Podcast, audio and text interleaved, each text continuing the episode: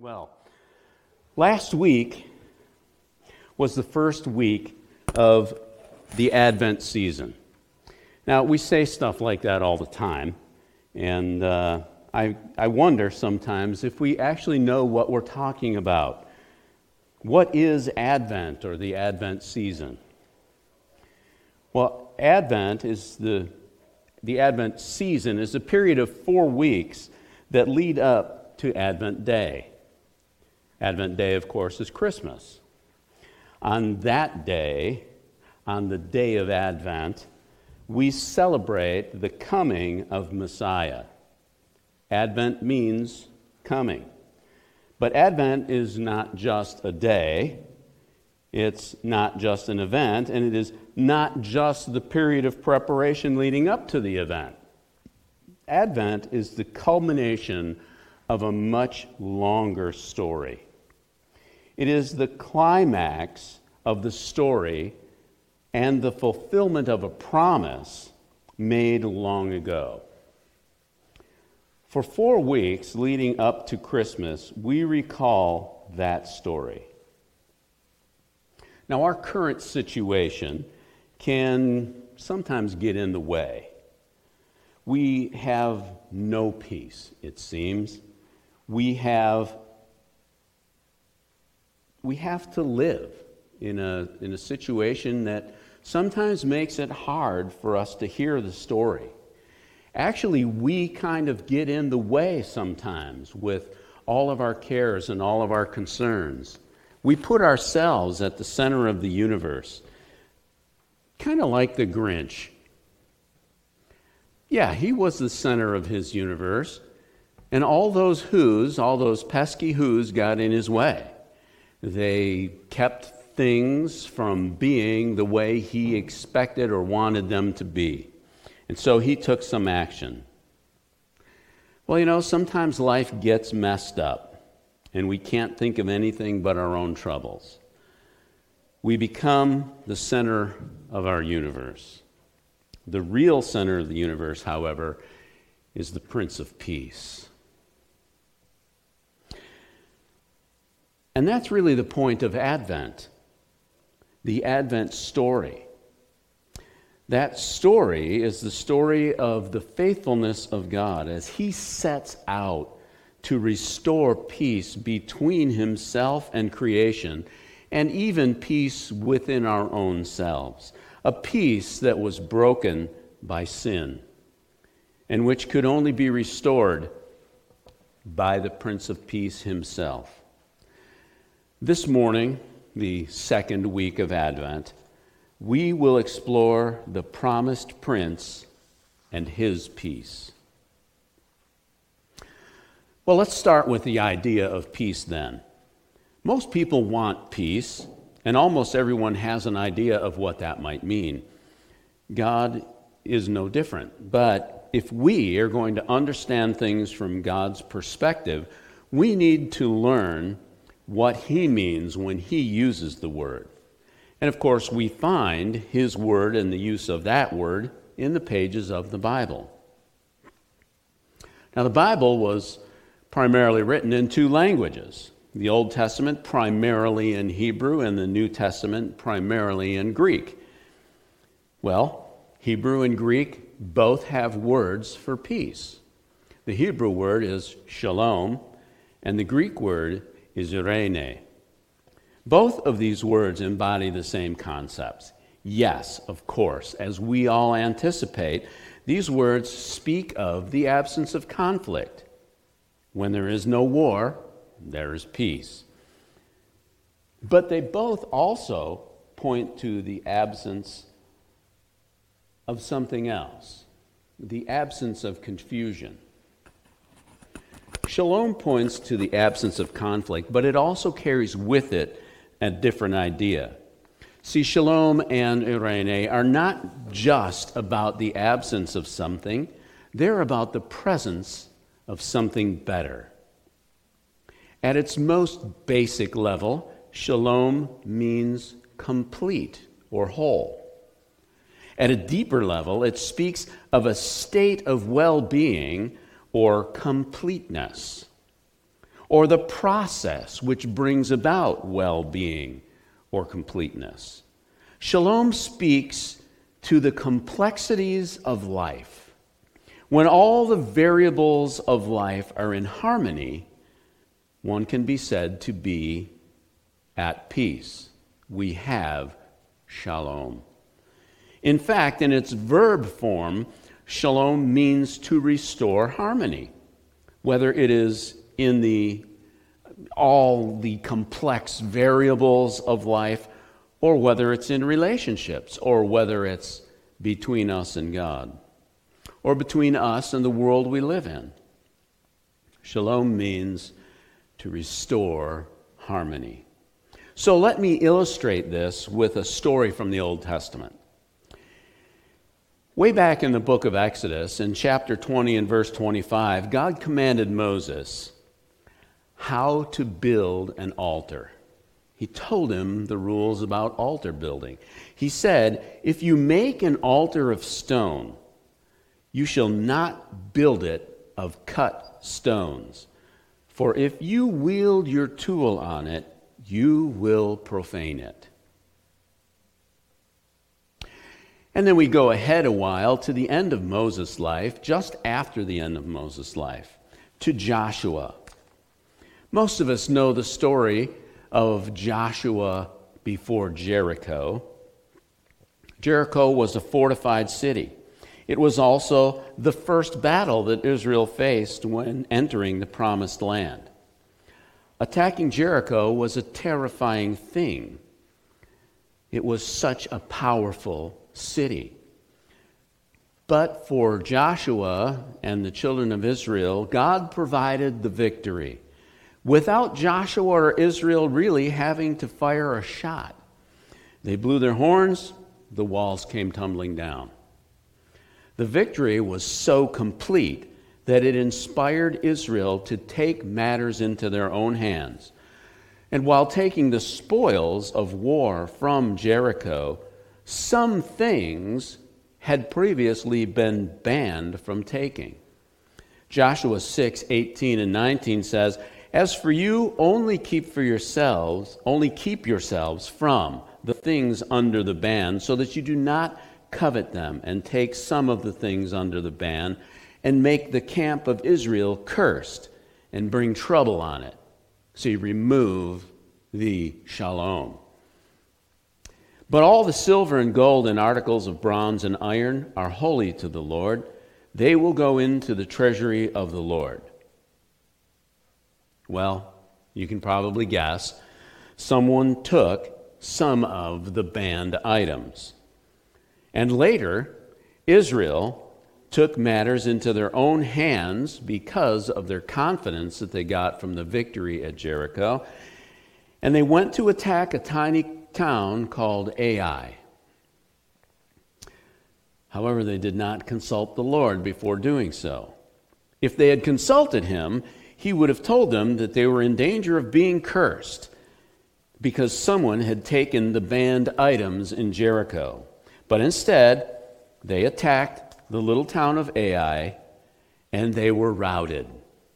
They were defeated, embarrassed, discouraged. So Joshua cried out to, to God, and God told Joshua something specific. He said, consecrate the people and say, consecrate yourselves, for tomorrow, this is what the Lord says. There are things under the ban in your midst. You cannot stand before your enemies until you have removed the things under the ban from your midst. So they did what God said.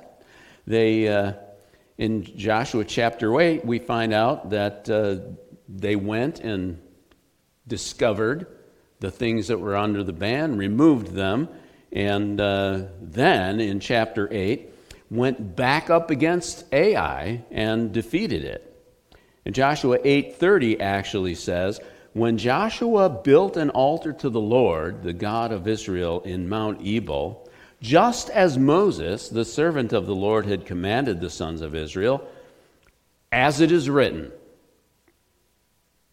in the book of the law of Moses, an altar of uncut stones on which no man has wielded an iron tool. So they did it. They built an altar in order to honor the Lord, because they had consecrated themselves and God had restored the shalom in Israel and given them a victory at Ai. But that word, uncut, as in made an altar of uncut stones, that word uncut means, actually that word is shalom. They made the altar of shalom stones. Stones, and I guess that was kind of a long way around to get to the point, but a good story is a good story. Um, so that was that was a long way to get around to the point, but the idea is that those stones were complete the way they were before anyone tried to square off the edges. They were the way God intended them to be. They were shalom, complete, in harmony.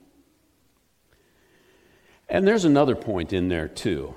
Um, before Jericho, Israel was in harmony with God. For just a few chapters before, uh, Israel committed themselves to Joshua, saying, "All the things that you have told us, we will do. And we will follow you and obey you, just like we obeyed Moses." But then after someone took the banned items at Jericho, that harmony was broken, and Israel could no longer depend on God to fight for them. Until Israel went through the process of making shalom, peace with God, that would be confessing their sin, consecrating themselves to the Lord by removing the banned items. Until they did that, they could not stand before their enemies. But once harmony with God, that is, once peace, once shalom with God was restored, they could move ahead into what God had planned for them, including enjoying His protection and fellowship. Well, okay, that covers some of the Old Testament ideas about what peace is. What about the New Testament? Does the New Testament have anything to say about peace? Or in Greek, eirene. Well, first, let's remember that we're trying to make sense of Isaiah seven and nine. You remember that in Isaiah seven, God was talking about the fact that Israel's relationship to Him was once again damaged and in need of restoration. They had to bring about shalom. This time, God said, the Lord Himself will give the sign. The Lord will be the one who makes shalom. The, the Lord will be the shalom giver, the peace giver. Behold, a virgin will be with child and bear a son. She will call his name Emmanuel. Then in chapter nine, for a child will be born to us, a son will be given to us, and the government will rest on his shoulders. His name will be called Wonderful, Counselor, Mighty God, Eternal Father, Prince of Peace. It's Prince of Shalom. There will be no end to the increase of his government, or shalom. On the throne of David and over his kingdom, he will establish and uphold it with righteousness and justice from then on and forever. The zeal of the Lord of hosts will accomplish this. So, in the New Testament, we, right at the very opening, see we're looking at the way that God, in His zeal for justice and righteousness, provided that Son, that Prince, who would accomplish for us what we cannot accomplish for ourselves. That is, the one who repaired the harmony of our relationship with God, and thereby ended the conflict between us and God, and reestablished the harmony, the eirene, the shalom, the peace that God intended to exist between himself and us. When we look for that, when we look for that continuation of the story, when we identify that sending of a son as the climax of God's story of restoring harmony between us and him, when we see that happening in the book of Matthew, um, we fortunately know more of the story. So we can look to something like Colossians one, verses nineteen and twenty, where it says, "It was the Father's good pleasure for all the fullness to dwell in him," that is, in Jesus, "and through Jesus to reconcile all things to himself." That's the process of making peace, peacemaking, making shalom, making irene. "To reconcile all things to himself, having made irene through the blood of his cross. Through him, I say, whether things on earth or things in heaven." See, in Jesus, God did what he promised.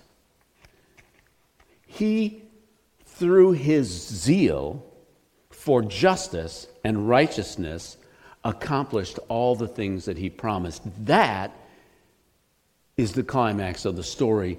That is the promised son. That is the restoration of harmony and peace. In Jesus, God did what he promised. At least he did for those of us who, by faith, can relate to the blood of Jesus' cross. Romans five one tells us, "Therefore, having been justified by faith, we have peace," we have irene, shalom, "with God through our Lord Jesus Christ." So how do we tie this all together? Well, allow me to try. Early on, I said that the Advent is the culmination of the long story and the fulfillment of a promise. We've already seen the fulfillment of the promise, the promised Son, the One, the Prince of Peace. The zeal of the Lord provided the peace that God sought and spoke of through Isaiah, and he did it through the Prince of Peace, also promised through Isaiah. That's also, it's not just the fulfillment of the promise, it's also the long story, or at least part of it. See, God first revealed to Adam that one day sin would be undone. He promised to Abraham that peace would be restored through one of his descendants. He promised David that a lasting king and a lasting kingdom would be established through one of his descendants. And he promised that all the world would benefit from the justice and righteousness of that kingdom. All of this was accomplished by the zeal of the Lord, the zeal of the Lord of hosts, through the death and resurrection of Jesus Christ for those of us who relate to him by faith. But what about the rest of the world? How will the whole earth be blessed by the shalom, the irene, the peace brought about through Jesus? This is where I get to say, so what? So what? Well, if God has brought about peace for us through Jesus, so what? Well, I'm glad you asked. Do you recall me saying earlier that shalom is not simply the absence of conflict, but the presence of something better? Well, for us, Jesus did not simply remove the conflict between us and God and restore harmony, Jesus provided something better. Jesus himself actually is the something better. You see, Jesus gave us himself, and in doing so, he gave us his life. To us, that may seem strange, but in Galatians two twenty, Paul teaches us, saying, I have been crucified with Christ, and it is no longer I who live, but Christ lives in me. And the life which I now live, I live by faith in the Son of God, who loved me and gave himself up for me. When Paul said that, he was in the middle of talking about what it means to communicate the gospel to the lost, so that they could enjoy the fulfillment of God's promise by faith. Here's the point. During the Advent season, we who know Jesus and enjoy the peace with God and with one another that he provides, we have the privilege of not only celebrating the arrival of the promised Prince of Peace and the justice and righteousness he brought, but we have the privilege of introducing others into that hope. So, in these days of covid nineteen and political uncertainty, in these days of civil unrest and racial tensions, in these days of tension and disunity, in these days of fiscal unrest and international threat, we who have Christ living in us are the stabilizing influence. We hold the key to unity. We have the answer to passion and greed and tensions. We alone are the shalom, the irene, the peacemakers. For we alone have something to substitute, something better to put in the place of all of that conflict, disharmony, disunity. We alone can guide our neighbors to the place of faith, where with the angels we can declare good news of great joy for all people, the birth of a Savior who is Christ the Lord. And on earth, peace uh, to those on whom his favor rests. That is our message. That is the message of Advent. That is the hope that we discussed last week. That is the peace we talk about this morning. That provides the joy we'll talk about next week, and the love that results. Until then, be watching the daily video devotions that Uh, Pastor Alex, myself, and the elders are recording for you. Um, you'll see different perspectives on the Advent, on what it means, on how we can express it. Uh, so until then, allow me to pray for you, and we will close our service this morning. Heavenly Father, Lord of hosts, you who sent the host of angels to the shepherds to announce tidings of great joy, tidings of peace, tidings of comfort, tidings of restoration, tidings of unity. To you we look, and we ask of you, make us to be peacemakers between ourselves, between us and you, within our own selves when we're troubled, between ourselves and our neighbors, and between you and our neighbors as well. For we carry the Advent gift with us. the Son who was given to restore our peace, our Irene, our shalom, and to bring glory and honor to your name. That's why we ask these things. Amen. See you later.